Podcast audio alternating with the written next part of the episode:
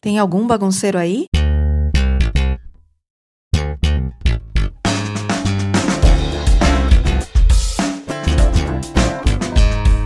Aqui tem uma e vai começar a bagunça boa.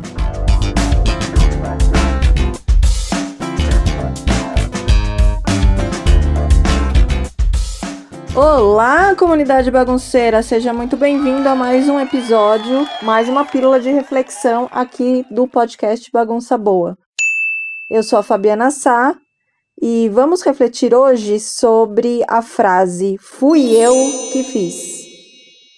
Quando é que costumamos dizê-la? Qual o sentimento ao dizê-la? Pensa aí.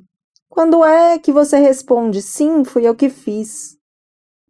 Acho que isso já aconteceu com você. É comum sermos perguntados sobre o nosso trabalho artesanal. Normalmente, quando você faz alguma coisa nova ou está aprendendo uma técnica, ou enfim, coloca um projeto em prática e mostra para alguém, pode ser a família, amigos, alguém que você trabalha. Ao mostrar essa peça, normalmente essa pessoa admirada pergunta: Nossa, foi você que fez? E orgulhosas respondemos: Foi, fui eu que fiz. Então, a outra pessoa, com ar de admiração, solta um elogio, e o nosso mundo inteiro vibra de satisfação, de orgulho, aquele sentimento que temos sim um superpoder. Parece que é para isso que a gente vive tentando e testando coisas artesanais, não é mesmo? É incrível como o nosso poder artesanal parece mágico, nos dá força, motivação. Tudo faz sentido afinal o reconhecimento do esforço, do trabalho, é realmente reconfortante. Vejo nas redes sociais várias artesãs vender seus trabalhos com frases inspiradoras e principalmente com a propaganda do foi feito com amor, foi feito exclusivamente para você, foi feito artesanalmente, mostrando que o cliente compra muito mais que uma peça. Você compra o carinho, a dedicação e todo aquele sonho romantizado do artesanato. Acho que não é novidade para ninguém, todo mundo passa por essa experiência e vê as outras pessoas que trabalham no ramo artesanal falando sobre isso. É lindo, é mágico trabalhar assim? Pode até ser. Mas para quem quer trabalhar, ter um negócio, ganhar dinheiro, não basta só isso. Na grande maioria das vezes, temos que contratar pessoas, terceirizar, pensar mais em lucro e sustentabilidade do que no prazer do fazer, certo? Existe uma virada de chave do pensamento que muitas não veem sentido. Talvez isso nem seja consciente, e por isso eu te pergunto: se no seu negócio, quando alguém te perguntar e você não puder mais responder com a frase fui eu que fiz, tá tudo bem para você?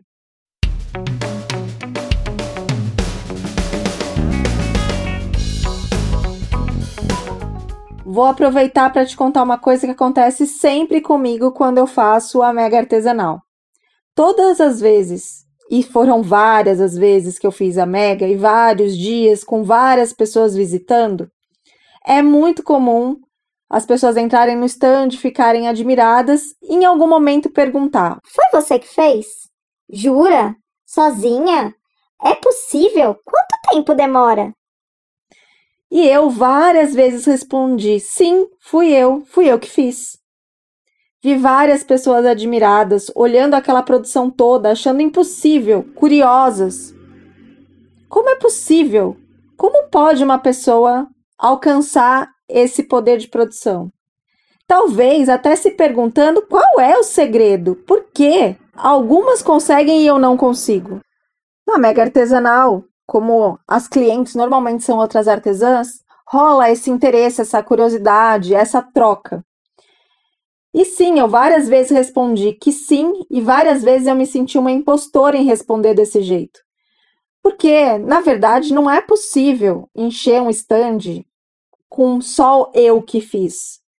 Eu tenho funcionárias, ajudantes, família, é uma equipe. Só assim é possível de verdade, pelo menos para mim. Mas, mesmo assim, todas as peças que estão no estante têm a minha identidade, a minha criatividade, ideias colocadas em prática. Mas nem sempre, ou, e na grande maioria das vezes, o fui eu quem fiz teria que ser substituído. por ou fui eu que criei, mas a produção, bom, a produção é outra história, são muitas histórias, são muitas pessoas. E é por isso que eu tô tocando nesse assunto e te perguntando de novo: qual é a sensação ao responder às outras pessoas que sim, foi você que fez as peças? O quanto isso é importante para você? O quanto é importante fazer as suas peças do começo ao fim? de saber e fazer todos os detalhes, todos os acabamentos, o projeto, o corte, a costura, a colagem, a embalagem. Todos os processos têm que ser feitos por você para que você não titubeie em falar sim, fui eu quem fiz. Com amor, com carinho, com dedicação, olha só como eu tenho um superpoder. Então pegue esse momento agora e reflete. O quanto isso é importante para você, do começo ao fim, ter o controle, poder responder de forma rápida e certeira. Sim, fui eu que fiz. Qualquer coisa que você queira saber, eu vou te explicar como foi feito. Isso é muito importante para você? É isso que te move a querer viver do artesanato? Se sua resposta for sim, isso é muito importante, e na verdade o meu negócio só faz sentido por isso, a gente vai conversar um pouquinho. Viver fazendo artesanato é o sonho de muita gente. Poder ganhar dinheiro assim é tudo o que a maioria das artesãs deseja. Na verdade, provavelmente você gosta de fazer tudo. Aliás, é muito comum que cada vez você queira aprender mais uma peça, mais uma técnica, fazer mais um projeto, trazer mais novidade para o seu ateliê, porque é o que você ama fazer. Aliás, você ama fazer. Já vender, já filmar, já fotografar, já divulgar, já cobrar, já administrar. Bom, aí são outras coisas. Não é a paixão. Na verdade, se a gente pudesse só fazer as pessoas olharem, apaixonarem e pagarem o preço justo, não estava ótimo? Eu sei, amiga, eu te entendo. No mundo maravilhoso dos sonhos artesanais, para mim também seria assim. Mas na realidade, não é. Na realidade do empreender, de ganhar dinheiro, não é assim que funciona. É necessário crescer, delegar, automatizar, trazer mais pessoas para ser algo que dê dinheiro de verdade. Que, como a gente falou, poder tirar férias, poder o negócio continuar se a gente ficar doente. Para ser um negócio, o prazer, aquele prazer mesmo, não pode estar concentrado no fazer. Não pode estar concentrado na frase fui eu que fiz. E é aqui que eu quero te alertar essa frase ou esse sentimento que ela traz pode te aprisionar. Ou você tem que ressignificar isso dentro da sua cabeça. Como eu disse, eu ressignifiquei. De tantas vezes que me senti meio mentirosa falando que sim. Agora eu sei que fui eu quem criei, que fui eu que adaptei, que fui eu que administrei e que sim é mérito meu. E aí para não alongar a conversa, sim, eu posso falar, fui eu que fiz. Eu faço ser possível, na verdade, ganhar dinheiro e viver do meu artesanato. Então tá tudo bem responder, fui eu que fiz. Se a pessoa quiser saber mais, aí a gente fala sobre mais. Bom, eu quero que você leve essa reflexão aí para o seu dia. Eu quis falar dessa frase para provocar você a pensar nas vezes que você pode estar resistindo a transformar o seu negócio, o seu viver artesanal em algo realmente rentável. O que afinal te prende? O que, que não deixa você crescer? Claro que temos muitos medos, mas eu não quero que lá no fundo não poder falar fui eu que fiz seja o que te impede de viver de artesanato.